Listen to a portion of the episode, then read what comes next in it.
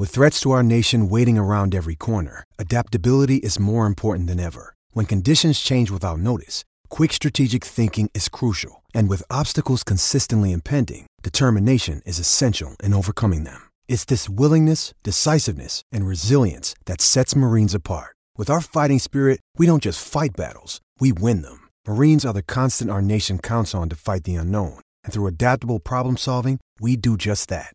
Learn more at marines.com.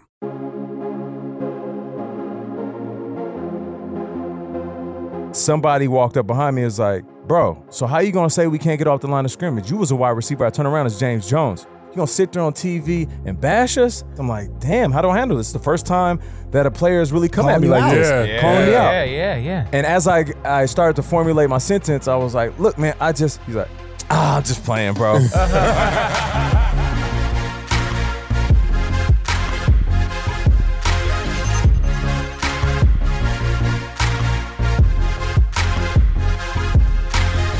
What's up, everybody? We back another week. R2C2. Man, this week uh, it's like uh, take your podcast co-host to work day Right. because because I am at uh, your place of employment for this week. See, you've been a, a regular on Good Morning Football on NFL Shit's Network. been kicking my ass, cuz I can't even lie. Like I got so much respect for these guys now. well, Like, we get to chat with uh, who you've been doing the show with, Nate Burleson and Peter Schrager, who do a wonderful job uh, on their many different, you know, football media ventures, but uh, have had to, um, you know, adapt to to being constantly around the greatest laugh in sports. this best. Oh, right? Great. See, he has a great laugh, doesn't he? So infectious. It is. It's unbelievable. Appreciate that, guys. It's like Santa Claus. it is. Thank you guys for being on. What um what's it been like this week with this guy? How's it been? It's, it's been amazing, bro. Listen, I- feel like for so long, Ahmad Rashad was the only dude that successfully crossed over from one sport to another, and we didn't blink. We just kind of accepted it. Like Ahmad Rashad is the man. He's talking about NBA, but he was a great receiver. But for a long time, we get caught up in putting labels on people, and it's like, all right, if you played a certain sport, you're talking about that sport for the rest of your life. Now, 2019, 2020, if you can wake up, articulate your words, and you're a fan of something just be a fan of something and allow other people to enjoy your words. And CC has done that beautifully. Like this week, you couldn't even, if you didn't know he was one of the greatest pitchers to ever play the game, you would have no idea, especially by his size. You'd be like, oh, dude, you play football? And like today, we had Brian Westbrook on the show, and CC's asking like the third question. and the most difficult thing about having a guest that becomes a sitting guest on our show and has to ask questions as a host is that awkward moment where they have to try to remember You're the what they're going to say. not the interviewee. Yeah, because they don't know if they want to read it off the card, read it off the prompter, or try to go off memory. And it comes to CC, and he picks it up seamlessly, right? There's no like dead space, and he goes, "All right, Brian. So listen." hey, right out the gate, I'm like, "All right, see." he was even, Brian was even looking at me like, come on, dog. And then he follows it up by, "I have a two part question." I was like, "Oh, okay." He's all right. fucking Morley Safer from 60 Minutes. It's Bryant Gumbel over here. now you know what's cool though is that I can really be a fan, and these guys like I'm short on a lot of stuff. Obviously, I don't know like Yeah, yeah. a lot of information, so they just like pick it up. So it's like it just lets me be a fan and like because I really watch this show, obviously, and it just lets me come in there and just and just have fun and, and really just feed off of them. Now, fun. my whole deal is I'm like the insider or the reporter, and my phone is always lighting up. And Nate always laughs because we'll be talking about an NFL coach, and he'll be texting us while the segment's going on because he's watching this whole week, which is kind of a downtime for football and yet a huge time for baseball, considering what's going on with the Astros and all that. My phone has been lighting up with NFL executives, general managers, head coaches, and 99% of the commentary during the show is, damn, CC Sabathia is really good at this. and, and not in a, hey, he seems comfortable. Like his insight is good and his experience is, it transcends sports.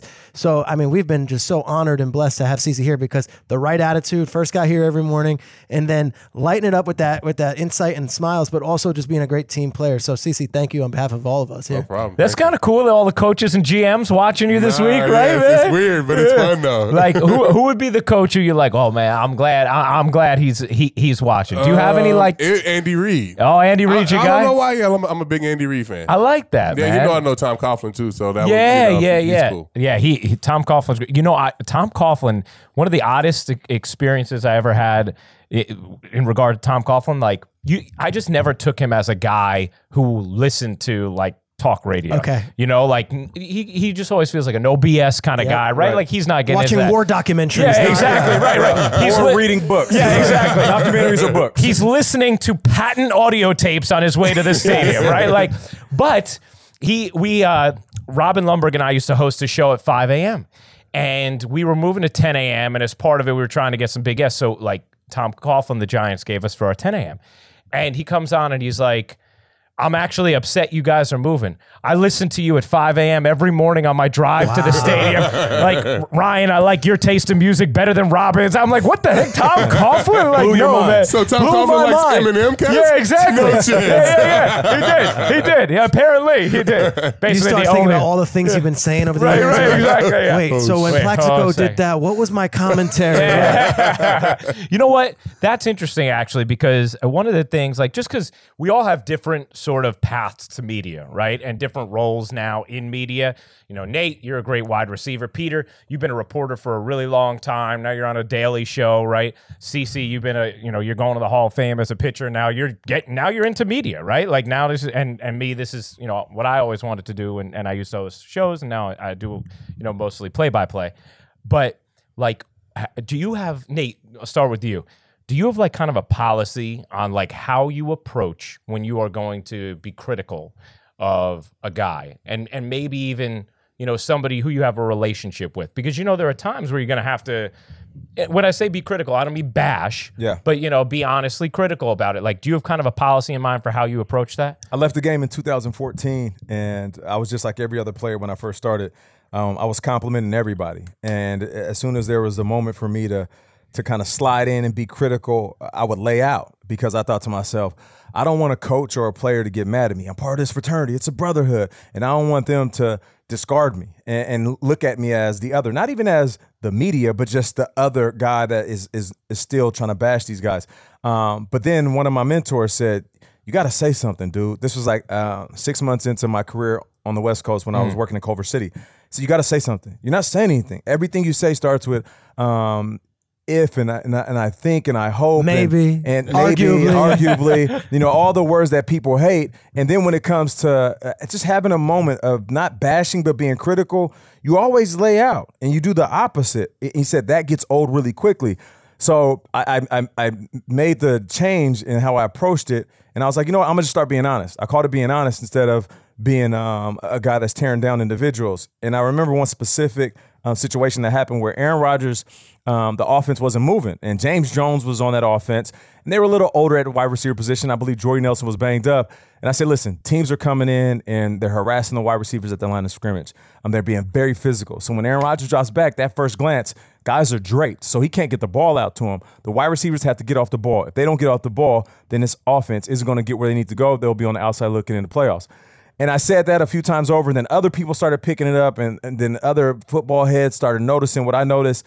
And I was calling a game, and it was the Green Bay Packers in Detroit, and I was at the hotel checking in, and somebody walked up behind me and was like, Bro, so how you gonna say we can't get off the line of scrimmage? You was a wide receiver. I turn around, it's James Jones. And he's like, Man, all these years of you knowing how hard it is to get off the line of scrimmage, especially at my age, my age, you gonna sit there on TV and bash us? And literally just a, a blank face. I'm like, damn, how do I handle this? It's the first time that a player has really come at me like out. this, Yeah. calling me out. Yeah, yeah, yeah. And as I I started to formulate my sentence, I was like, "Look, man, I just." He's like, "Ah, I'm just playing, bro." and he was like, "He was like, you're, you're you're being real." He's like, "We can't get off the line of scrimmage." He said, "We got to work on our release moves." And at my age, this is not one of the things that I do best. And these young guys, they don't have enough experience. And I was like, "All right, cool." We had a laugh, a hug, dapped him up. I said, "But seriously, how am I handling being on TV?" He said, You're good, man. He said, You have the right amount of critical. And that's mm. my advice I can give to everybody. Just have the right amount of critical. there's a there's one that happened in this past off season before Antonio Brown had all these issues with the law and everything like this. He called out Juju Smith Schuster on Twitter, and Nate came out with one of the most I don't know, just candid takes. Nate was like, "That's lame," and it was like the symbol, like, "That's lame." Like, why are you calling out Juju? And I looked at Nate and I'm like, "That's pretty strong." And then people ran with it and it was like Nate Burleson calls Antonio Brown lame, but Nate's point was, I don't like how you're talking about the young fella. I don't like talking about a teammate. And I think anyone to a man would say to Nate, okay, well, that's honest and that's real. And yeah, maybe you're taking on Antonio Brown and calling him lame, but you stood behind it. Nah, and, that was a real. I remember watching that segment, and it was so real. As a fan, it's like Juju reached out to him on DM when he was at USC, wanted to be a part of it. Like it was really fucking lame for him to do that. It was. So like it like it wasn't a problem Yeah. him saying that because I remember watching that morning. I was like, Yeah. Nate's right. Yeah, you and, know what and I'm it's saying? not, it's, and, it, and the, to the point, it's like I'm not calling him lame. Yeah. I'm just saying that move was That lame. move was lame. and what you did was lame. And like as a player, I can get on TV and I can call out a specific play and be like, "Yo, you messed up. Like that was bad," or something you did in the offseason. I remember Geno Smith. You know, he had a whole bunch of stuff going on while he was in New York. You know, he got punched in the jaw in the locker room. He's the butt of all jokes, and everybody attacked him. And I remember we seeing were out him- together that night. We were out together tonight, lit. Shout out to Tao. Shout out to Tao. Summer of 2017. that night started early and ended late. and Geno came out with us, and I'm literally just like, just being honest, I'm Yeah. fucked up. Like I'm drunk. Yeah. But I was like, I sobered up really quickly because I saw him and I got excited when I see players, like seeing a brother. Yeah. And I'm like, yo, Geno, Geno, I gotta talk to you for a second, man. I'm like, come here. And, you know, I'm doing that like drunk conversation in the club where you're kind of yelling, but you're hoping he's reading your lips. You know what I'm saying? Because it's too loud. And you're I'm- so close. so You're close, so close, almost kissing. Yeah, yeah, exactly. I'm like, hey, yo, Geno, like, be honest with me. When all that went down, that locker room drama, how did I handle it? I don't care about how everybody else talked about it. How did I handle it? He said, Nate, he said you you handled it the right way because you had a joke, but you didn't make me the joke. And he said, um, as far as on the field, when I threw picks, you were hard on me. Yeah. He said, but when I lit it up, you gave me love. And I was like, that's the biggest compliment I can get. and you know what's crazy? Players listen. They lit, they act like they don't. Everybody says, "Oh, I don't watch that shit." Yeah, the fuck you do. Yeah. you know what I'm saying? And I've been a player, and I know, like, Yeah. you listen to what people say about you, or whether good or bad. you Yeah, know what I'm yeah, Because yeah. you know how you feel about like. You know, sometimes, you, you- sometimes when I'm going bad, I don't, I don't watch that shit because I know how bad it is. Yeah. But when I'm going good, you know what I'm saying? You're tasting yourself, and then you have a bad little spill. You, I mean, it, it's it's hard not to Oh, we had a thing hear today. it. You know what I'm saying? Jameis Winston gets LASIK eye surgery, Yeah. and the jokes on Twitter are everywhere. So now we got to talk about it on the show. And how do you do it respectfully, but how do you also entertain the audience who's waiting for a punchline from you? And I thought both of you guys handled it very respectfully. And I had to kind of sit up there and be like, well, I know there's a lot of jokes online, but in all seriousness, like, but that's part of the job because you know Jameis might might be watching and his feelings might genuinely be hurt Yeah. by people mocking him and mocking his career and saying, oh, he needs LASIK eye surgery and now he's got 30-30 vision and da da da da da. But I thought you guys handled it well, but that's the balancing act. Yeah. It- you know, it's um I think for me when I think about this, like the number one key is that it doesn't move too fast for you, right? Because every, my approach is everything I say, I want to be something I truly believe, right? And when the when it moves fast for you and you're just trying to like speak and when you're starting out, you know, depending on where you're at in your career and your personality and all that, it Take can move swing. fast. Yeah, and and like you that's when you end up saying something you don't actually believe or mm-hmm. embellishing or piling on or or being more critical than you want to. I feel like once it slows down, it's a little bit easier for you to be authentic and only actually express things you believe and then you can be honest but also a little more calculated in how you are critical. Mike Breen when I was in college Mike Breen, obviously, voice of the NBA, voice of the Knicks. Yeah. I went to Florida. Bang! Yeah, you got it, baby. You got it. He's amazing. By the way, as amazing of a play-by-play guy is, he's also like Great dude. amazing. Never dude. met him, yeah. he's That's also- awesome. He's really funny too. Like Yeah. he he used to be on Imus. As Oh, yeah, like he the- was a- you know, the and he was guy. like he was unbelievably hilarious, and then he realized he probably needed to disassociate to, to continue his NBA play-by-play growth, right? Which was a smart move, but he, I mean, he's the greatest dude, and he just used to say, "I have a rule."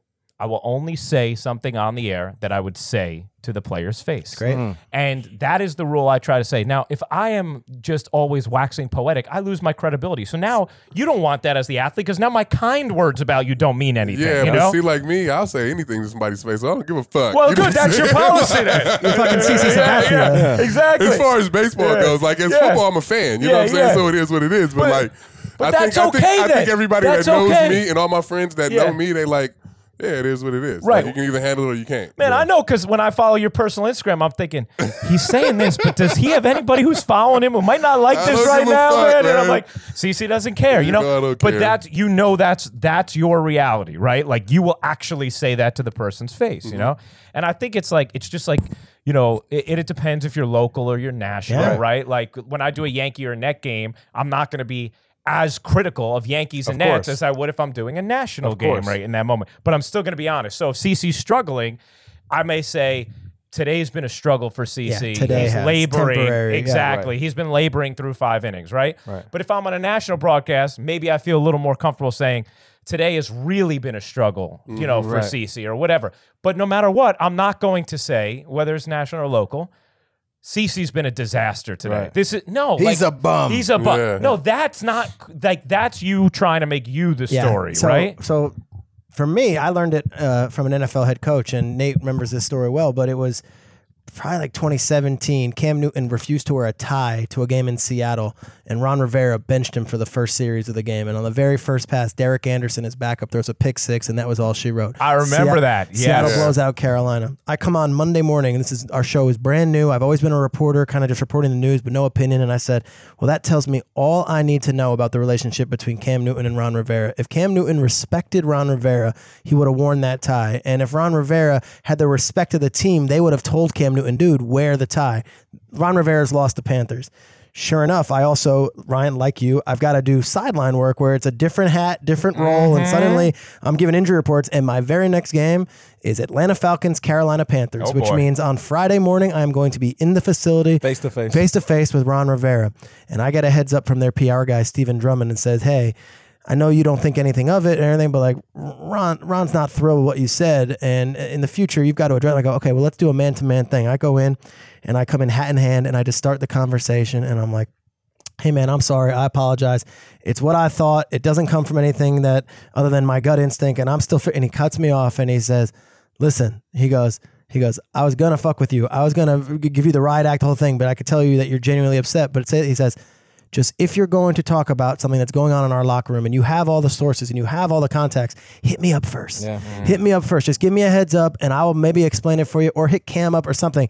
But don't be one of these guys on TV that just pops off for the sake of it because you look stupid. I'm not even insulted. You look stupid when you say that mm. because I haven't lost this locker room. These are my guys. These guys will bleed for me and I'll bleed for them and all thing. But whatever happened between me and Cam, and I was like, wow, what a good life lesson. But also, you've got to deal with it. You've got to deal with it. We have to see these people. There are a lot of people on TV yes. Yeah. that do not that work in Bristol in a in a closed off setting or work on NFL Network or work on Fox and they go to the studio and then they go home and they check their Instagram or Twitter and they say, all right, whatever. But we have to actually deal with The these guys people. that go in the locker room, you have to have more respect, and you can tell the people that go in locker rooms and the people that don't. Because that we're having this conversation because we're in locker rooms, and the people that don't don't have this conversation. They run radio shows and do different shit and say whatever the fuck they want. Yeah. it is what it is. It's a, it's a lonely existence, man. Like to to to live that type of life, whether you're writing it in the local media or you're working on a national scale. I'll share a quick story. I remember in 2004, we're playing the wild card game, Minnesota Vikings versus the Green Bay Packers. They beat us twice that year by three points. We go there and we're facing Brett Favre in the playoffs. First game, we come out, and that was the game where Randy Moss simulated the moon and did all Oh, that. yeah, yeah. We beat the brakes off the Packers. Beat the brakes off them. It really wasn't a game. Had control the whole time. And we're celebrating in the locker room. And I'm I scored a touchdown. Randy scored a touchdown. It was like a, one of my big boy moments. I'm sitting next to Randy in a playoff game, and everybody was just uh, jubilant. And uh, the reporters started to crowd around Randy because they want to talk to Randy. Want to talk about the game, the win, and also the celebration. And as he's slowly getting undressed, because he would like milk it and make sure they had to wait and shut up and just watch him. And I was always fascinated by the dynamic and how he talked to the media and how they responded to him. And as he's getting undressed and he gives the like, all right, come on, they all take like three steps closer. He points out one guy. He's like, hey, you're from uh, the local media in Minnesota, right? And this guy's like, yeah. And then he's like, you um, you write about the team all season, right? And the guy's like, kind of like, yeah, that's me. Yeah. He was like, I seen everything that you wrote. He said, You don't think we pay attention? You've been dogging us all year. Now you want to come in here with a smile on your face and act like you've been riding for us? No, you have been riding for us. Don't step up here in front of my face and act like you haven't been dogging me out personally and also as an athlete. He's like, Don't ever ask me a question the rest of my career. I will never talk to you. and in this moment, you've seen like all of these reporters literally like take steps away Just from him. shrink. It might as well have been like a spotlight on him, like a movie, and him just gets smaller and smaller. And I remember I was so uncomfortable. It's Yeah. the first time I've ever seen a player talk to a member of the media. And mind you, 22 year old Nate, I don't know any better than to treat the media like gold. And I think because I'm naive, every person that's in your locker room is your friend. Mm-hmm. Mm-hmm. And Randy taught me a great lesson right there that one, not every dude that's going to shove a microphone or every woman that's going to shove a microphone in front of your face after a game has your back. And pay attention to what these people say about you. Because if you don't know how they feel about you, then they can always fool you when they're face to face with you. And that guy just like shrunk in the moment and walked away. And everybody else came. Randy put a smile on his face. And I thought, like, damn, that was my second year in the league. Mm. And from then on, I understood it. I got it. And I, I, I, I knew how to handle the media and I knew how to handle that relationship. It's insane how good Randy Moss is now on TV, right? Yeah. Like after like Because he wasn't perceived as that, as that Hell guy. No, he wasn't. And now he's like he's the best. He's one of the best on TV. It's great. Hey, Nate, what uh, what was he like as a teammate? Like, what, what, what? Because I was just thinking that too. I was like, I never would have pictured Randy No. Moss Yeah. as a dude who's on NFL Countdown, Right? Yeah. How many years later? Well, and obviously there's there was a lot Yeah. with Randy No during those days. But what was it like being you know playing with him? I was drafted in 03. This was the height of, I would say, Randy Moss's Minnesota Vikings popularity. It was very polarizing. Everything he did on the field was uh, like he was a creative player in Madden. He was the fastest. He could jump the highest. He was smooth in the air, but also he had like incidents. I remember he like bumped a traffic cop with his car, basically like nudged her, like get out the way, and she flopped like Vlade Divac. And then he was like, "You're you're an animal. You tried to run a woman over," which wasn't the case. Yeah. And then he had that incident, and Yep. he was asked about it, and he said, "Well, shoot, I, I'm gonna pay straight cash, homie." Yeah. And then I something else they said that uh, never really got out to the media, but it was in the local media that they always have on camera somewhere out there. And he was like, "Next time I might just take my and shake it on you." You know what I'm saying? Like so, uh, th- that was Randy Moss, and Yeah. people thought he was very, very talented. Yeah. But he was disruptive and was a cancer. Yeah. And that's why they ended up trading him. Before they traded him to the Oakland Raiders, I remember sitting in a car with him. We were headed to Rochester, Minnesota, which is like an hour and a half away from Eden Prairie, where our facility was. I used to go to a few local signings, you know, get me a a thousand dollars or so. And this was like my first big signing. It was like I was making like twenty five hundred bucks, and I get in the limo, and Randy was in there. Randy didn't do these things, eh, but he was getting paid a lot more. So it's an hour and a half drive. I'm chilling with Randy Moss. So in my head, I'm like, don't mess this up. Don't mess this up. Don't Yeah. say nothing stupid. Don't mess this up. So there's like a little bit of drink in there. We're drinking, relaxing. And I don't say anything. I literally just shut up. He's having side conversations with the- the guy who organized it. And then out of nowhere, he just starts talking. He starts talking about how he has a bubble around him and how people think he's closed off and guarded. And he's like, you know why though? It's because the closest people have done me dirty. talking family members, man, that have stolen from me. I'm talking relatives that have uh, come and sat in my house and have walked away with stuff that wasn't their property. People try to ask me for money. People trying to steal money from me. He's like, so every person I trusted, dating back to when I was younger, in some form or fashion has screwed me over or at least tried to. So now the easiest thing is to create a bubble. That way you can't even get close to me. Mm-hmm. And I'm paraphrasing, of course, but it was crazy because you know how you're a teammate and when somebody says something about your teammate and you read it and you hear it over and over again, it's not that you think that, but you start to like see like sense in it They start you they you start to yeah, they I start mean, convincing you a little bit. So yes. as I'm talking to Randy, I'm listening to him like, bro, I get you 100% now. Like there is nothing about Randy Moss that I don't understand. So when I would meet people and they're like, yo, Randy Moss, Randy Moss was an asshole, right?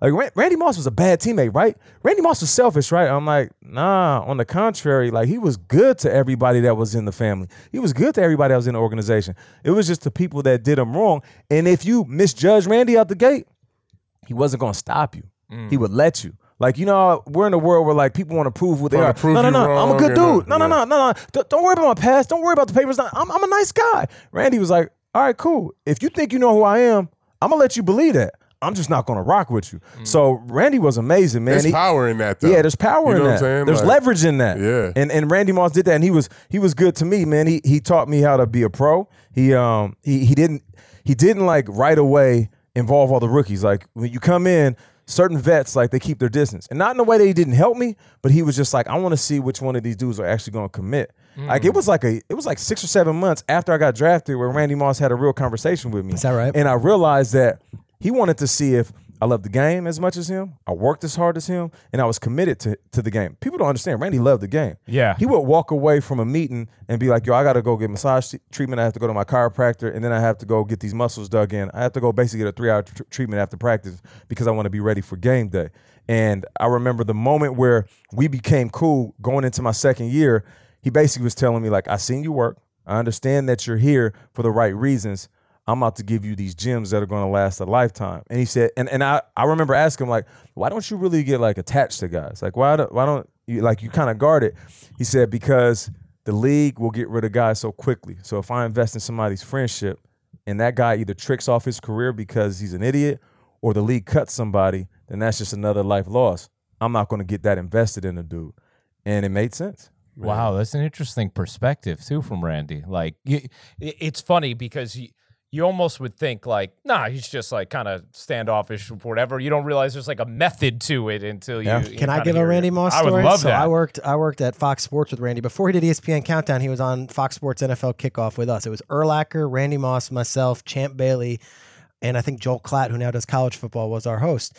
And um, we would do the show on Sunday, and then just before Good Morning Football, we would stay in LA on Monday. And on Mondays, we would do a show like the preview show before Monday Night Football, and then we'd do the wrap up show. So we would do a show around like three o'clock Pacific, and then we'd be back in the studio by like seven o'clock. And every week, Randy would disappear at three o'clock and come back at the end while the rest of us would get dinner, would hang out, and everything. And one time, Randy was like, Schrags, you want to come with me on a ride? And I'm like, I, uh, sure, I'll go with Randy Moss on a ride. Like, yeah, great, let's go. What do you mean? Exactly. So as we're getting out, he sat there and like the security guard, whose name I don't recall right now, but an older gentleman, probably 60 years old, comes there and Randy goes, You good? He goes, Yeah. He goes, All right, come on, let's go. And he gets in the car with us. And I'm like, Why is a security guard getting in the car with us? What is going on now? And we drive and we drive and we drive. And Randy's driving a rental car and I'm in the driver in the passenger seat and this guy's in the back and we're just talking life like this guy was from Philly, Randy's talking to him, but they're talking like they are best friends. So I'm like, what is going on here? Then we go through and Randy looks at me. He's like, "We're in Crenshaw right now. Do you know Crenshaw, Schrags?" I'm like, "I know. Obviously, I know about it, but I've never been here, whatever." And we're driving, and then we're in East LA, and all of a sudden we drop off literally 90 minutes from the studio in LA. And he stops at this house, and he drops off the guy, and they dap each other up, and then we get back in. And he's like, "All right, we'll get some food, then we'll drive back to the studio." I go, "What was that?" He goes, "Oh." Uh, you know, he takes the bus home every day for two hours. So on Mondays when I'm still here, I like to give him a ride back in a car. Wow. And I'm like, what? And he's like, yeah, I asked him the first day. I drove by the, I drove out of the studio and I saw him waiting at the bus stop.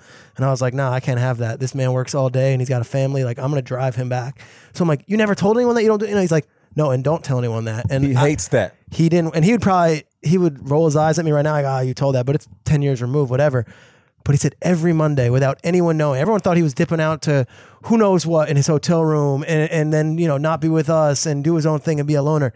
He was driving a gentleman who takes the bus to and from work back by car so he could have a friend and can drive him back all the way out in East LA and then he would come back and do the show. And I was like, holy shit, did I misjudge you? And not and not like in a bad way. I just assumed that you were doing what anyone was doing. You're just getting, you know, you're getting away. But that was Randy and he was like, do not tell a soul. He, He did was- not want that out there. On Tuesdays, when guys would go do uh, charitable causes, he would go out there and do all this stuff in the community. And when guys wanted to make sure the news cameras were there at their events, Randy never told a soul. And I remember talking to him about that, like, yo, like, man, people really dogging you, bro. Like, we should should just tell people like what you do. Like every t- Tuesday, you're changing lives. And he's like, nah, I don't need to. I don't need to get the the limelight for that. And I just thought that was like powerful because like most guys in the league, you know how it is. Yeah. Like you're calling every outlet there is because you want to look like a, a superstar. Did you see what I did today? Like, yeah, yeah. Exactly. Oh my gosh, sure. those are fantastic Randy stories. You know, when I think about too, like just I'm 33 in my life, like the athletes who you just like, wow, this is a different level of talent than I'm used to or seen. He's one of those. He's like at the you know in the top five in my life that like when you watched him for the first time, you're like, whoa, that guy is just different, man. Like I remember watching his game against the Cowboys where he had the three touchdowns, and it was like, yeah, Thanksgiving, the breakout game, and you're just like, when he went down the sideline, and you think for sure he's going out of bounds, and all of a sudden he just turns on the burners, So and you're, you're like, what? And playing Madden with him, you remember what that Nah, was like, man? cheat code. Dreamcast. Dreamcast. Dreamcast, The 2K, when you can like boost him up, and Oh, he was man. unstoppable, in that game. Oh, my man. gosh. he was unstoppable.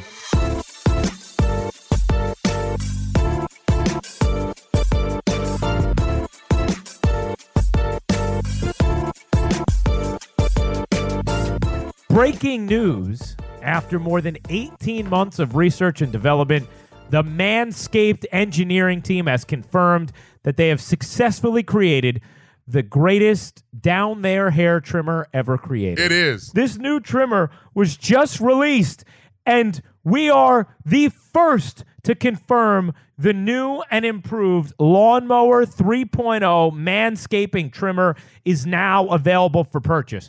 We got to try it out. Yes. And C clearly is very thrilled with the results. I love it. this third generation Manscaped trimmer features a cutting edge ceramic blade to prevent manscaping accidents. N- nobody wants an accident down there. Nobody wants an accident down there, guys. Millions of assets are about to be nick free thanks to Manscaped's advanced skin safe technology. If you use the Lawnmower 2.0, it's an easy transition because it's the same replacement blade with a new and improved skin safe technology. When I tell you this is premium, I mean premium. The battery will last up to 90 minutes, so you can take a longer. if you got 90 minutes.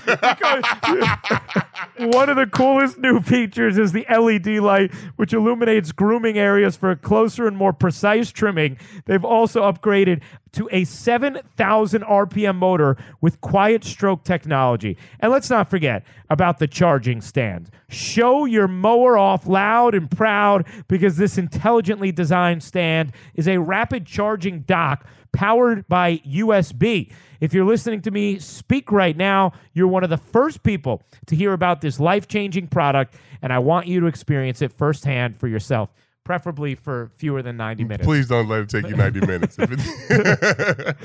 Trim that area of yours. Get 20% off and free shipping with the code R2C2 at manscaped.com. By the way, I've had so many people reach out so happy with the product. Like, and Oh, this- yeah, And no. now this is like a next level of it. But yeah. people have- Lawnmower 3.0. Right, you got you, you, you. There you go. CC knows, and now you can too. That's twenty percent off and free shipping at Manscaped.com with the code R2C2. And as always, your area will thank you.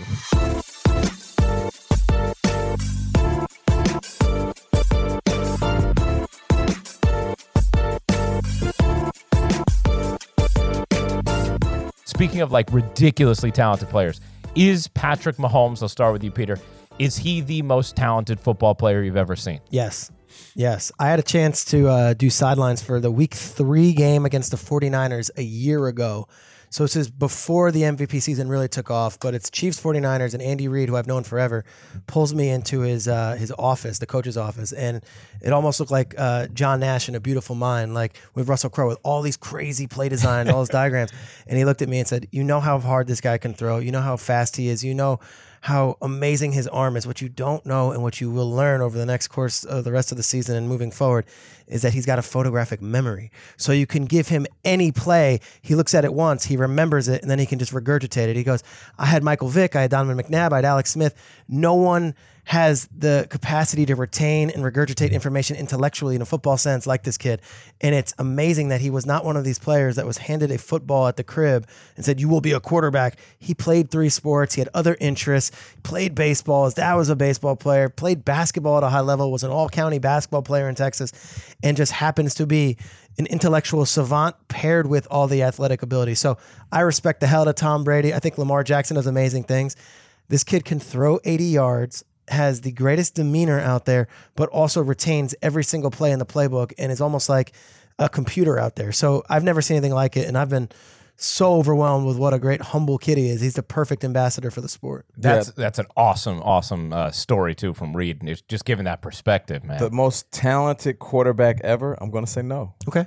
You mentioned Michael Vick. I feel like Michael Vick was the most gifted quarterback to ever touch the field. He was as fast as anybody. We're talking 4-2 speed. And if you talk to people that watched him play, they would always say the way he threw the ball was effortless. So he could throw it 80 yards. I mean, the commercial just- he'd was literally that he flick it. You, Yeah, remember- yeah. you remember the commercial where he threw it over yeah, the stadium? yeah, yeah, yeah, and then they had to go to yeah. Michael Vick Commercial. experience where the guy was like, ah. Yeah. It's been a Speaking of roller coaster. Madden cheat codes, Madden man, cheat yeah, code, yeah. exactly. He was a 99 in Madden. Yeah. Um, but the reason I bring up Michael Vick, and it's perfect when talking about Pat Mahomes, if somebody were to say, all right, I'll give you Michael Vick with great study habits, because even Michael Vick would tell you, bro, the tape's set in my trunk. Like they had dust on them. Like if I can go back, I would actually like been a student of the game. It would have made me better. So take Michael Vick. You make him a student of the game, turn him into a right-handed thrower, and then you stretch his ass out three or four inches. That's Pat Mahomes. That's Pat Mahomes. So that's the crazy part. Now, of course, Pat Mahomes isn't as fast as Michael Vick, but if you look at Pat Mahomes' size and the way that he's built, he is surprisingly fast. Like this dude could run with the best of them. The fact that he's so intelligent and as crazy of throws that he can make, he doesn't make a lot of bad throws. I remember one summer, a couple of seasons ago, before he started for the first time, he had like a lot of interceptions in one practice. We came on the show because there's nothing to talk about in the offseason. We're like, man, uh, well, listen, you know, uh, Pat Mahomes, he threw a lot of picks. Are they going to miss Alex Smith? They're, they're going to miss him. They traded Alex Smith to Washington, and we had this whole show about maybe he's not ready and he was drafted too soon. And I remember Andy Reid coming out, and he just quickly responded to it, and that was that. He said, well, we got to see what he can do. Like, we got to see what throws he can actually throw. And I bet you it was one of those practices where Andy was like, Pat, let it fly. Yeah, push and it. at that point, you understand what you can do and what you What can't do. can't. And what he did in that first year on the field, it was his second season in the NFL. He proved that he can do everything that traditional quarterbacks do. He can do everything that Tom Brady can do. Drop back seven yards, hit every single route on the route tree. And then he proved that he can do things that we haven't even seen before. With traffic coming, the, plax, the the pocket collapsing, he throws a no look pass over the middle against the Baltimore Ravens that had one of the best defenses that year. Oh, and then not to mention he can use his legs like everybody else. And then you add in the nugget that Peter's talking about that he has the retention to remember anything. Like this dude is just getting started. And if you think about some of the games that he lost, Kyle Brandt, who is one of our beautiful minds on the show, said Pat Mahomes has played in two. He's played two years of football. He's played 37 games. 37 games. games. He's never lost a game by more than seven points. We see teams Damn. get smoked That all is the time. ridiculous, Yeah. man. Look at That's ridiculous. Tom Brady got smoked this year. Russell Wilson. Name a team that didn't get That smoked don't this get year. blown out. Yeah, Bro, that's true. That's a yeah. great That's point, crazy. man. That's Yeah. a great point. Crazy. I- you know, you brought up the thing about playing all the sports. That's something to see. Is Big on? so passionate I'm huge about. on that, and I honestly think that's why he can recall shit because of you know you playing the other sports and different things, and your mind works different when you got to make pitches. He's a pitcher, so he has to recall like what the guy did the last time and all of that shit, and Mm. try to make pitches. And I got him out here this last time, and I got you know I got to get him out of the way this time. I'm sure his dad talked to him about being on the mound Even and going, ball placement, right? When delivering the ball. one thousand percent, and that all goes into remembering plays and having photographic memory, and, and you know, like having mumble, uh, muscle memory and knowing, you know, throwing jump passes and no look passes and shit. Yeah. That shit comes from basketball. Yeah. you know what I'm saying? So it, it all go, plays together. I think you just see the ultimate athlete the in him, and it's just it just so happened to be the, the Super Bowl MVP. I'm boys with Kingsbury, who's now the head coach of the Arizona Cardinals, but was the guy who recruited and got Patrick Mahomes. And the second Mahomes got to Texas Tech, Kingsbury would tell the world, like, this is the greatest quarterback you'll ever see. Kingsbury says that in practice they would fuck around at Texas Tech and he would literally throw behind the back passes just to see if he could do it and complete them on routes. Like 16 yard out, he's gonna throw behind the back and get you. Like Yeah. he's got this whole arsenal. The fact he doesn't go to that stuff so often tells you how mature and how developed he is. That he's like, all right, now's not the time, but I've got it if I need it. It's almost like Vince Carter. Yeah. doesn't need to do the crazy dunk, but if it gets in the open court, like I'll show you just to show you. I got that showmanship in me too. Like I can actually do it. It's amazing. And you know what? Like we talked about it the other day too. See, it's also you know you talk about the mental part. I also think just actual physical development when you're playing a variety of sports, Yeah. your full body develops better than if you're if you're doing the same thing over and over and over and over again. Obviously, the the easiest example of that is a pitcher, right? Right. If you're only pitching, you know it, that might break down. You know, Even like it- baseball though. I mean, just only playing baseball, only swinging a bat. Like Yeah. I mean, eventually, like your back's gonna go out. Rotation, like all that shit. Like you can only do it for so long, man. Yeah. It's crazy, like when speaking about three sport athletes and, and guys being a certain type of individual before they make professional sports. Like Jay Z said, what he say? He said, uh, you know, I walk like a ball player. No matter who you are, you are what you are player. Yeah. Like you look at George Kittle, like he's a big WWE guy. It spills out Yeah. on the field. Like he he's this character now. We all love it. Yeah. And it also it, it almost makes him a better football player. It's a, it's a character. It's a character, Yeah. but it spills out on the But then field. it even makes guys scared to tackle him because they know he's tackle him. crazy as Yeah. hell. Yeah. man, trying to run your ass over. And then with Pat Mahomes, like you'll see like glimpses of all these other sports and just the subtleties in his play. Whether it's a pass that he's throwing and like the freeze frame looks like a pitcher throwing a We pitch. say it looks like Jason Williams from the Kings. yeah, like um, or like he'll even like Yeah. he'll even do like he'll, he'll literally Curry. show you three different sports. He's playing football. He'll throw it like a he'll throw a, a pass like a pitcher, and then he'll he'll shoot a jumper while he's celebrating. Like that right there is basically telling all the kids in the world, hey, listen, do as much as you can. Don't put all your eggs in one basket, and then once you need to choose. You choose and pick a lane, but don't pick a lane at nine years old. That's the worst thing you That's can the do. worst thing. You Oh can my gosh, yeah, no, no, no. I it, and it, and it happens. I feel like more and more. Hopefully, And it's the parents. yes, It's the a dads. hundred percent, a hundred 1000% the percent. Hopefully, when credentialed people like yourselves are, you know, with a platform who are saying like, "Look what I did in my career. Trust me." You shouldn't be going to one sport right away. Hopefully, at some point, it sinks into the parents' minds the value. do. Because Nah, I don't think so. Yeah. So I think it's, it's going even further the other way. These guys have a different. I got a young one, but these Yeah. guys have teenage sons. I got to ask you, like, it, what do you see in the Jersey dad scene? Is it the, the lacrosse dad, the hockey dad, and it's just my son's going to be the next great thing? Yeah, that's what it is. It's, that's what I said. It's just going crazy the other way, and and a little bit is the coaches too. But are you It's- hearing this stuff at games too? When you're at games, are you hearing parents talk? well, like I this? just I just always people always ask me, uh, is Little T gonna play baseball? Because all they see him play, play is basketball. yeah. And I'm like, yes, he fucking plays baseball too. Like, Yeah, we're yeah. playing. He's playing basketball like to have fun. It's and- winter. Yeah, Yeah, yeah, it's winter yeah. time. What you want to go f- swing a fucking bat in a cage for fucking Right. three months? Yeah, yeah. No, go shoot baskets. Yeah. go But how have many- fun on the court. How many like- coaches have approached you and wanted him to focus on one sport year round? Yeah, it all- happens all the time, yeah, right? all the time. I'm pretty sure happens all baseball the coach was like, "Well, you know what, CC, uh, listen, your son should play baseball year round." It's like, nah, man, I want him to be a well-rounded athlete. And they want me to say that I want him to play baseball. And I'm like, no, they try to tee it up for me every time. No. Yeah. I'm gonna let him play basketball as long as he want to play basketball. I don't give a fuck with you know what I'm saying? I don't care. It is Yeah. what it is. It's also, you, I mean, you just touch on the enjoyment factor too. Like ultimately, when we all start to play sports, we do it because it's fun, Yeah. you know, Mm-hmm. because we like it. If all of a sudden at a very young age, it feels like a job, you know what? Now, Right. I don't have the same heart and investment and passion in it because I feel like I'm just being manicured for a goal that maybe isn't even mine. You Right, know, yeah. I mean, I, Do you I- want to know in the draft thing? I remember one of the craziest pre-draft critiques I got, and I talked to all the scouts and all the Josh Rosen was coming out and I was like, he's kind of an arrogant kid. And one of the, the coaches said something that really bothered me, but it's interesting with the sports. He said, and you know, he was a tennis player. And I'm like, oh, so you think he's soft? He's like, no, no, no, no. He's a tennis player, so it's an individual sport. So he's in his head. So he was a high level tennis player. So I don't know if I want to deal with that. And I'm like, man, he played tennis. That's a great thing. He's competitive. He's kind of like, but, But that- then again, Then think about that. what he's been through over the last couple years. Maybe that coach was onto something. Yeah. oh man, With, that is with the individual sport, right? Like golf, Right. tennis. There's something about being able to coexist with your teammates on the basketball court, football court, and then and even like just take it a step further, like being on a show like this. Like you have to coexist with your other hosts. There's never been a selfish moment on this show for me, or even Yeah. my co-host. Like I want everybody to shine. Yeah. Like I'm a ride for these guys. Like even so much so we had DeAngelo Williams on the show. That's my guy, former uh, I teammate. don't He's- know. he's Google that if you're at home. Google DeAngelo Williams. Good morning football. It's a fun moment. It's a fun moment. It's a- not for everyone. Yeah. but, but that's my guy. I'm always telling gonna, the story. I'm always going to ride for the fraternity. That's the football players. He comes in, and DeAngelo comes in hot. That's what he does For whatever he- reason. He, Yeah. he got hot takes. He knows the sport, and he want to make sure he's impactful whenever he's on TV.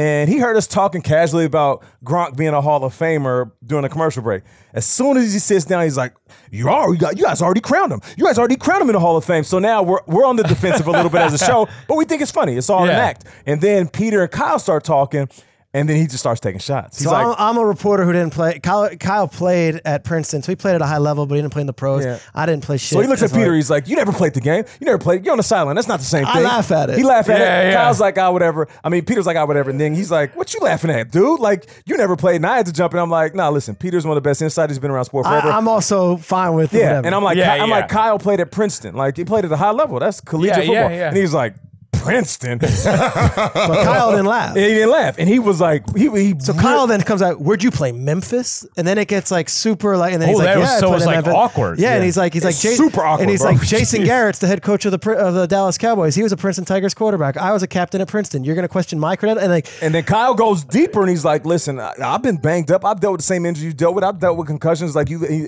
and then DeAngelo doesn't quit. He's al- always He's fighting all back. in. He's He's, all like, he's in. like uh, concussions at Princeton. What a slip and fall in the shower. And I'm like, oh damn, man. So now, Whoa, so I'm definitely going to Google this. whoa, It was crazy. sis. so now, like, I'm sitting there and I'm like, I'm like, look. First, I'm sitting back because I know it's good TV. And we're also both me and Kyle now. now I'm I'm a little triggered, but now Kyle's like defensive, and and to his credit, whatever he handled it fine. But we're looking at Nate not to save us, but like, hey Nate, Yeah. hey Nate, come on and chime in and get our back Yeah, here. yeah, 'cause yeah, who's this guy? and, and I and I did, and I tried Yeah. did, and I, and I had to tell him. I reiterated what Peter has been through, how long he's been around the game. In college football, there's nothing to laugh at, especially being a running back. You should identify with that, DeAngelo. And he's just kind of like whatever, whatever. And here's the thing about DeAngelo. The segment's over and he's literally laughing. It's not a big deal. It wasn't personal. It was like this is going to be great TV. Uh, but He was playing the heel. Kyle's steaming though. Kyle was mad. Because you're also disrespecting the fact that he put the same amount of work in as you. Yeah. He just didn't make it as far. You know what I'm Yeah. saying? I, I also earned a scholarship and, and gave everything I got to this sport.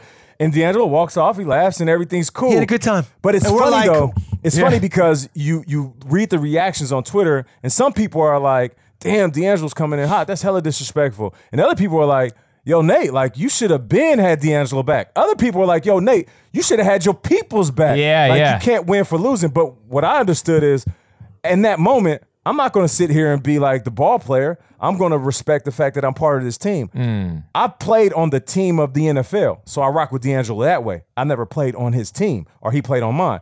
The team I'm on right now is Good Morning Football, so there was no way I could have set out that whole time and not said anything. You know what I'm saying? They- I had. I, he need to understand that DeAngelo. I get where you come from. We came from the same place, but you can't disrespect my dudes though. the greatest yeah. quality that Nate has, and I'm not trying to bloviate on how great Nate Burleson is. You can read any press clipping, you'll get that. But Nate and I, eh, Nate validates me and Kyle in a way that I can't explain on this show. I'm not saying I'm not a cool guy or I can't, but like, I. Nate laughing at our jokes, Nate Yeah. validating my opinion, like And to vice have- versa. But to have the ex player be there at the table and not just dismiss us as the nerd with the notebook and the pen or the funny guy over there, to actually treat us and our opinions as equal, it goes so far. And I think that's really the the magic of our show and our chemistry as four hosts. And Nate is probably the most important piece in that, and because all he has to do is tune us out and disregard our opinions, and then our, the viewer sees that and it's like, oh well, the ex player doesn't think that these You guys got know. it. and Yeah. that's that. You got So- it. And, and the viewers, we viewers, we pick up on that Yes. shit quick. Yeah. Really quick. A hundred percent. It's so true. Like i- if you want the show to succeed, you need every single piece of it to be credible. Yeah. And and what DeAngelo did was, even though he thought it was just for fun or whatever, if I was Kyle, that would have really pissed me off too, because what you're doing is you're undermining my credibility, right? Right. Like I can remember the only time, like I. You been through that? I, well, I, Have you been I- through it? Because the- because a lot of guys would do the nervous laugh when DeAngelo's doing that, and it's be like, and then feel like crap the rest of the day. Kyle actually stood up for himself. You I was proud of him. Man, before you that. get to your story, this is the last thing Kyle said. Kyle Yeah. said, "All right, Well, all the right." last thing is, is It's- uh, we gotta keep it real. I'm, I'm telling you, it it really happened. And, Kyle, real. and Kyle On was air, like, Kyle says yeah, this. Kyle, on air, right before the commercial break. He's like, "All right, DeAngelo, so um, plug your show or whatever you got going on." And he's like, "Oh, I don't have anything going on." He's like, "Exactly, we're going to commercial break." Oh, wow. Wow. Yeah. Oh, That's exactly what we that did. is- that I is said, harsh, "Dang, that- man. that just got no, real." So you man. Won. That He won. Oh, man. That good. was hard. He won no, ish. Man, oh, my God. Wow. That was a. It was a crazy segment, bro. It was, and we were dunked shaking on his after. face at the end. Yeah. Yeah. When- no, when- man. when like was that, this? I yeah. missed this. We're YouTubing it right after we're done here, You're man. probably pitching in a World Series. season. Sorry you missed that episode. But you know what? To, to, to CC's credit, uh, the same way you feel about Nate is how I feel about C. Like, it gives me credibility. And it also gives me credibility then in the clubhouse with his teammates and everything, too, to know, like, no, you know, I- you know, no matter what, it's like at least there's some level of respect there then. But my my radio co-host, uh, who I loved, and and he he uh, I I so I hosted for a while with Robin Lundberg, who I still love, good friend. Stephen A. Smith was my co-host for two years, and then uh, and Stephen A. and I are still close to this day, and then Dave Rothenberg, and Dave was the one who I probably had the easiest time hosting with. Like we just vibed on air. It was really like we had a great great time. I think you were on with us at some Yeah, point. Yeah, yeah. it was a great time. But at, at during one show, at some point, like I made some reference to something like I was some, I don't know what it was. Pop It was- culture or yeah, No, it was some like some like team in the '70s who had a nickname or whatever. Yeah. and he it, it was it was helping to emphasize a point I was making. And he was on the other side of the argument, and he's like, "Name the player." Like he, he was like, Yep. "Name the players who You are part of it right now. Name name all the players who are part of it, whatever." And you know, it was on the spot. We're about to go to commercial. You don't know the purple people I don't- It was like, Yeah, like- yeah, it was like, right, exactly. Right. It, was like I, ca- I can name, I could name, you know, three of the five I was referring to don't right know away. everybody on the but I Steel don't know. Curtain defense. Right, Yeah. exactly. It was like that kind of thing. And he, yeah, you can't, you can't. And as soon as we went to break, I flipped out on what him. is I was that? like, I was like, bro, that is not cool. Not Yeah. like, and I, I was just, you know, I was. Was you gonna out, fight like, him, cuz? Yeah, You wasn't cussing Yo, him man, come on, let me tell you something. Let me tell you something. Was you gonna fight him? You've seen, uh, you've seen. I do have an angry side of me, but no. My point to him Right. Was immediately like, "You do that.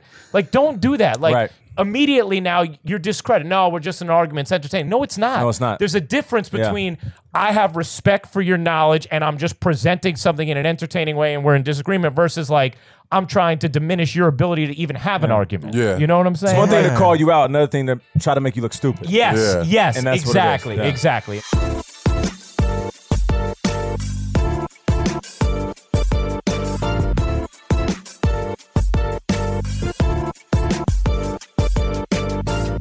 If you're listening to this show, you're probably a sports fan, and any smart, engaged sports fan should check out our sponsor, The Athletic. See, you're a big fan of The Athletic Yeah, I love that. Like, you have the app and everything. Yeah. Like, I mean, it's very impressive. Yeah. So, The Athletic is a subscription based sports news site for real fans, in depth coverage, and exclusive stories from an all star team of sports writers, including national writers like Ken Rosenthal, Jayson Stark, and Peter Gammons.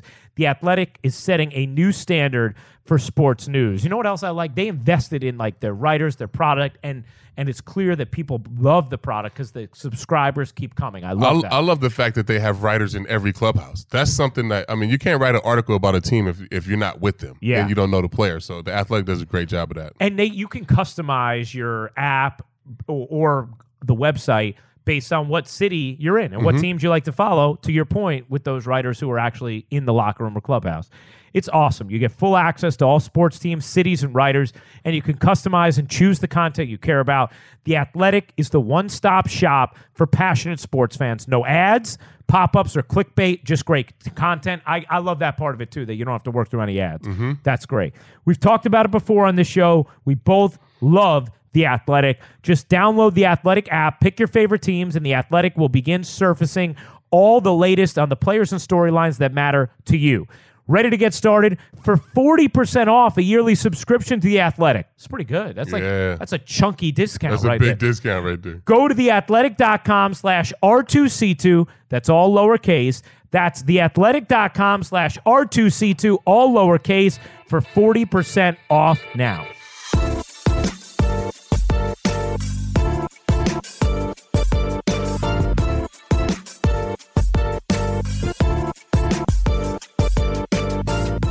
Hey, you guys want to hit a, a couple NFL topics? uh, Yeah, yeah, quick yeah, hits let's here. it, All right, I, I know you guys do that every morning. but, you know, uh, this is fantastic. I love like the I love like the media perspective too, and the stories. It's great. All right, so first of all, uh, with Tom Brady, do we really believe there's any chance that he doesn't go back to New England? No, no. I mean, well, yeah, he's going back to New England. I don't yeah, think no, there's a no, chance. there's no chance he leaves. There's no chance he leaves. Yeah. Tom Brady will be a New England Patriot. I I feel like with all the top talk around Tom Brady being uh, a free agent, I think it's just him taking his time to get back on the field. I said it before and I'll say it again. I love saying it whenever I have a microphone because it gets people riled up. Tom Brady is the greatest quarterback of all time, but he's also the greatest system player of all time. When I say system, I don't mean that as disrespectful. I just feel like he has survived and thrived in a system for so long that it turned into a benefit. They can recall plays from 20 years ago when they're on the hmm. sideline making an adjustment versus a young mm. rookie who literally has a playbook that's five pages long. So that's what I mean by system. Does Tom Brady want to have to go somewhere and reset the system? No, he doesn't. So he's going to put back on the Patriots uniform and write it out. It's gonna be a really great point. f- fun deal because I think he might actually meet with some other teams, which to me is just such a fascinating. mind-blowing. Can you imagine him? He's in the Chargers facility or he's in the Titans facility taking a visit. Like I think he'll end up with, with New England in the end. But the mere fact that it's not a foregone conclusion, the mere fact that he isn't already under contract, and that he's even hitting free agency, is a Man. monster If story. that happens, don't wouldn't it be paparazzi Yes. everywhere? Like, But I don't, I don't. Like I've seen Joe Montana playing a different uniform. Chiefs uniform, yeah. I've seen Brett Favre playing a different uniform, And- and both went to the literally in the same division, And both went to the so playoffs. like, it's, not that crazy. It's not that crazy for me to see Tom Brady play somewhere else. What do we know That's true. why? Like, what is the motivation behind this? Is it just he finally doesn't want to take a wants discount? better to players. get paid, He or wants better players, he- guys. he's trying to He hold him accountable players. for the front office. Is that what he's I doing? I spoke with him week 16. We did the Bills Patriots game. It was me, Tirico, my, and Kurt Warner, and I spoke with him. And his whole thing was, and I've said it on the air a bunch,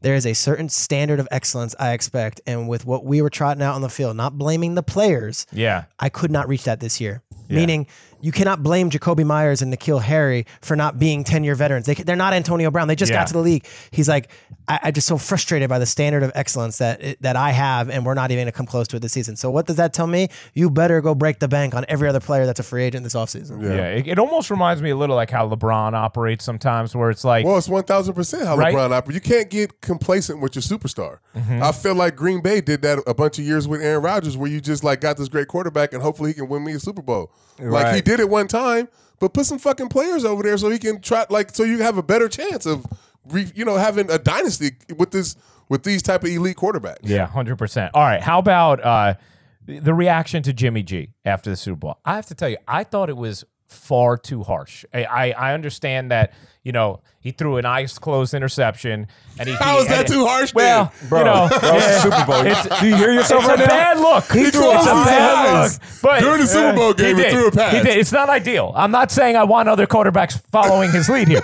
but I I also feel like he's and I, he didn't make the throw, and it's you know we talk about NBA make or miss league, right? You know, make or miss in this case. But if he connects on that, you know, on on Yeah, on but the he did. He throw, threw him- he threw that didn't. shit by but if he 15 did, we're talking about he played a. I mean, he was playing a very like a, a, a quality game for the vast majority of it. It's not like. It- It's not like he was an epic disaster, and we go back and look Yeah, at the he season, was. and he was. when you when know? it was time for him to like step up, and make throws. That shit was an epic disaster. He closed his eyes and threw a, pa- a ball, and then he Emmanuel Sanders is wide open. That's Yeah. the game. He overthrew him by 15 fucking yards. He did. That's an epic but, disaster. But now you're going to all of a sudden question. you're going to question if he's your guy. That's an epic Listen, disaster. but would, would that make you question if he's you your said, guy? You See, said for me, it if, wouldn't. if he makes the throw, if, Yeah. if, if ifs were fifths, we'd all be drunk, bro. Yeah. So like when it comes to those plays and those moments, and I hate to take it to money, and Peter always says all about money, Nate. But if he was a young quarterback on a rookie deal, I'd be like, you know what? He's not necessarily paid to make that play. Mm. Um, he's still on a rookie deal. Like he's a young guy. They paid him a hundred plus million dollars, bro. make and those for throws. me, and listen, I'm also talking about one of my former quarterbacks, Matt Stafford. If you pay a guy $100 million, that means you're making the decision. You're going to be one of the highest paid, which means we can't give other guys as much money. You're at some point you're going to have to carry us. At some point you're going to have to be that guy. You have to make those throws. A hundred plus million dollar quarterback makes that throw to Emmanuel Sanders. Let me say this. Okay, I'm gonna do say. I'm, I will say this. He got put in a bad situation though. All they had to do was just keep handing the ball off or get a ball to Deebo But the Chiefs were blitzing and started and started bringing pressure. Like you can't run the ball into a blitz. That's true. I feel like Kyle Shanahan at one point was like, "Damn, I can't run into this blitz." The Chiefs literally called their bluff. Here's the problem. Everyone was was bloodthirsty to get at Garoppolo after they won with eight completions in the NFC Championship. So that was the storyline all week Yeah. long. Can he make the big play? Can Is he make the team play? carrying him? Is he, and then he didn't make it. So of course it's gonna be that. But I'm telling you guys, he goes to, into New Orleans. They put up 48 points and he leads them and he throws for Regular 400 season. yards in the regular season. Like they go week 17 into Seattle. Garoppolo was amazing. Regular that was a season. big win. Wins that Yeah, game. yeah, yeah. Regular season, Shakes. I know. I know. Regular season. I I'm know. talking about the. Let me ask you this: Does Tom Brady make that throw in the Super Bowl? well, I mean, Has but- he? I don't know if he's He's- ever made but that in the Super Bowl. He he has. Eli Manning made that throw in the Super well, Bowl. Like, so here here's the flip side of that. Okay, I'm, I'm glad you Brady's brought up Eli that throw in the because I was going to say if you feel this way about Jimmy G, then you better start speaking a lot more praise to Eli Manning because he's on the other side of that. He always made that throw in the biggest I've moment. always said that uh, Eli Manning turned into Joe Montana those two uh, Super Bowl Yeah. runs. He was literally Joe Montana for two Super Bowl runs. Right. But the That's rest of all that that, matters. he was Jimmy No, Garoppolo. no, That's all that matters. here's the thing, he is we always winner. go back and forth about Eli. yeah. Because I'm like, I don't need anything else from Eli other than he was great when you And needed I'll him tell to be great. if he was a Raider. I would take Yeah. that. If Yeah. he was a Raider, I'd take doubt. that. Two championships. Chips. Good. But, but let me let me ask you from this perspective, okay? Because yes, if we're just evaluating the performance in that moment, is it a failure? Of course it is. However, where I felt like I disagreed was it became a projection of failure for his career. Yeah, I don't And- agree with that. And No, I don't agree with that I- and. I wouldn't. That was just my point. Is like I wouldn't all of a sudden sell all my stock on Jimmy Garoppolo because of that performance. I don't take it necessarily as a precursor of what's to come in Yeah. all the playoffs. Part of to the deal, though, like, look, Jared Goff had the worst Super Bowl I can remember with that 13 3. And all offseason, oh. it was like, Jared Goff is terrible. And this year, he wasn't good. So, like, it's on Jimmy to not have that be the narrative. Yeah. you Yeah. have to change it. Yeah. Yeah. One thing we true. do know, he's a winner. You look at his record, Yeah, he's a winner. The Yeah. question is, because we don't have a sample size of him playing in the playoffs outside of this year, Can he do it in the Got to a? Super Bowl. Uh, he got to a Super Bowl, but he also won a playoff He threw game where he seven completed ga- eight Yeah, I passes. was about to say. And then in that second half of the Super Bowl, the Chiefs, I, I, I honestly believe they went to the sideline and were like, "Look, Make him let's just beat us? blitz him. Let's blitz him and see and put the ball in Jimmy's hands." And Let- he couldn't make it. And it wasn't. It wasn't even about the eyes closed. If you just look at the second half, and I'm giving you X's O's real quick, we'll move on. He was sailing balls, and you know what uh, sailing balls mean? Uh, CC, you know you're a thrower, bro. If you're throwing off your back leg, you're falling backwards. That means you're anticipating some type of hit, and you're not grounded. Sometimes you got to take a shot to the chin and sit in that pocket. He didn't do that because he was feeling the pressure, and pressure bust pipes, man. And to be honest, when Tom Brady was was young and, Yeah. and won that first Super Bowl, he he probably didn't couldn't make those throws, but he wasn't put in a situation where he had to. Yeah. True. You know what I'm saying? He was very Tom much Brady was clock managing the game, Yeah, and he had a great defense and all of that. Turned into the greatest quarterback of all time. Right. So I mean, it's, it's I mean, Jimmy could G could turn Well, it around. Even think about what you've talked about with your own experience in the playoffs and Oh, how much different it felt to you pressure wise early on versus how you ended up performing later in your career. Yeah, in the for sure. I mean, I, I always say, I, I mean, 2007, we should have won the World Series if I if I pitched the way I pitched, supposed to pitch. Right. You feel like you let the team down? One thousand percent. Yeah, we. I mean, that team should have. and won if the you World hadn't Series. won 2009, would you have had that over your head your entire Uh, life? my entire my entire life. Like Really? I, I mean, I lost so much sleep in between that last that that playoffs in o, in 07 and, bet- and and us winning in 09. I mean, even even even to the fact where I pitched great in Milwaukee or whatever, I still lost in, in the playoffs in, in, Right. in Milwaukee. I gave up a grand slam in the playoffs in Milwaukee, so it was still like a big question mark, and it was a question mark in my heart and my head too, Mm, for sure. He was just waiting to get us that championship in the pinstripes. That's what was going on there, man. All right, how about this uh, real quick to finish up? How about Giants, Jets, and Raiders projections? Raiders for for this man over here, and Giants and Jets because you know we we do have a lot of New York listeners. I'm a Giants fan, so I feel like Derek Carr is going to have a decent season. I don't. I don't want to say great, and I know that isn't music to CC's ears, but when it comes to what he has around him, Josh Jacobs is phenomenal. That rookie doesn't run like a rookie. He's he's going to be a, a guy that we'll keep our eyes on as far as a perennial Pro Bowler.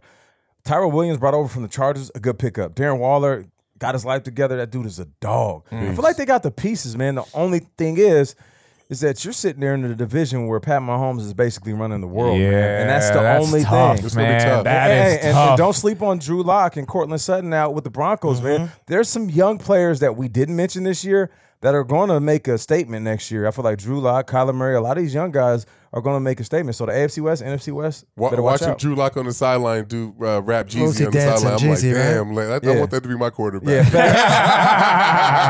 Yeah, I, I'm high on the Raiders. I feel like they had a really good rookie class. We talked about it on the show today, but it's not just Josh Jacobs. You also add in uh, Maxx Crosby, who had 10 sacks as a rookie, and like they're really, really high on what they brought in this year. But uh, two first round picks. I don't think this is the year for the Raiders, but they're going to be exciting in Vegas. I don't know if they're necessarily going to make a Super Bowl run, but I think they'll be much better than last year. Are you going to be at every game in Vegas? I'm gonna try to be at everyone. I want to Yeah. be definitely the first preseason game, um, and definitely first home. we home should game. go with CC. All of us. That- we should yeah, do. I'm down. I've never been to a Vegas pool party, so Me- like I want to hey, go me neither. preseason and then go to Vegas pool party like the uh, the whole weekend. I'm down You with know what that, I'm saying? bro. That's I'm not way to calling any experience preseason it. games this year. Let's do it. do it. Schrager, Schrager know the uh, owner. You know the owner. I know the president of the President. Raiders. Oh, yeah, so we got dude. the- Mark We- Badain. there we go, right there. Platinum package. That's good. And how about do you expect either the Giants or the Jets to be playoff teams this year? I, I I believe the Giants have a better chance than the Jets. Um, Yeah. You like know, Jones? Anchors with anchors with uh, Saquon, but Jones. Think about it. He's going to have uh, Golden Tate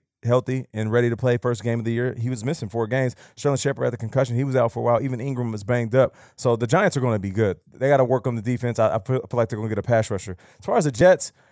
I love Adam Gase as a play caller. I think he's one of the beautiful minds this league has ever seen, the most beautiful mind this league has ever seen, um, or at least one of them. But my concern is his relationship with the players. And I hate to take it there, but when you look at the guys that he got rid of in Miami, and then even this year with the Jets, just whispers of guys not being comfortable. Jamal Adams is like the coolest dude in the world. He's like the ultimate leader. He's the young guy that gets it. And he was disgruntled. I just I just feel like sometimes his delivery, you know, he gets that bad rap of having a bad delivery with the media, and i- i- he looks aggravated. Um, I feel like sometimes he has that type of relationship with his players, and I'm just speaking from the outside looking in. Yeah. I, I don't know what's going on, and I have all the respect in the world for Adam Gase. Met him, and I immediately I thought to myself, "Damn, I want to play for him. He's fiery." But then something happens every season where one player is just like, "Oh, I don't, I don't know." I'm off this. Yeah, I, I just I just hope that he can work on that part of it because that's a big part of it, man. Like the social interaction. We just had um, Bashad Breeland on the show, cornerback for the Chiefs, and Schrager asked him about his relationship with Andy Reid, and he went into this whole like. He's not a coach. He's a father figure to me. And let's just call it what it is. This is a hood, chills, yeah, a hood yeah. dude from the South, bro. Like, you know what I'm saying? Got the twist in his hair. And he's just like, you know what? Andy Reid, this old traditional white Sixty year old dude. guy who went to BYU. You know, Yeah, like, right, right, Like, right. But the biggest thing he said was like, he let me be my say, let us be ourselves. And- and- like that's that's all you ask for. And I'm not saying athlete. coaches need to be that to players, but how many players that have played for Gase have said anything remotely close to that? Yeah. I don't hear it. And you know, to be honest, man, that stuff helps, man. That stuff helps when you see a coach and it's not just, hey, did you look at the the XY corner route? It's, it's sometimes you just want to walk in the locker room and the coach is like, hey, yo, Nate, how's your daughter doing, man? I'm like, man, she's cool, man. Everything good. Appreciate you asking, coach. Like, Yeah. sometimes that part of it is a big part of success.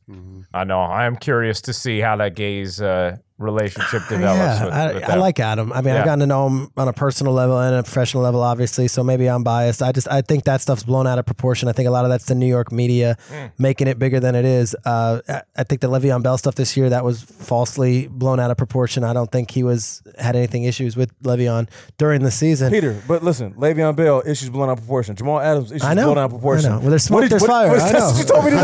I know. Where there's smoke, there's fire. Your own words. Hey, the truth of the matter is that look, Damien Williams was with Adam Gase in Miami. Uh, Ryan Tannehill was with Adam Gase in, In Miami. Miami. Jarvis Landry was They with was Pro Bowler Jarvis. Landry? Pro Bowler Jarvis Landry, yeah. Yeah, so I get it. Um, yeah, I, I think the Jets are going to be better. It's really about, and it's not as sexy a name as maybe Le'Veon Bell or Sam, but it's really about Joe Douglas, the GM, who they hired, who hasn't had an offseason yet. Yeah, it's So true, everyone true. really respects him, and I think they're going to build like it's not going to be a flashy offseason for the Jets. Last year was the flashy offseason with Mosley and Bell. It's going to be offensive line and defensive line, and I think the Jets are going to be better. And then I think the Giants.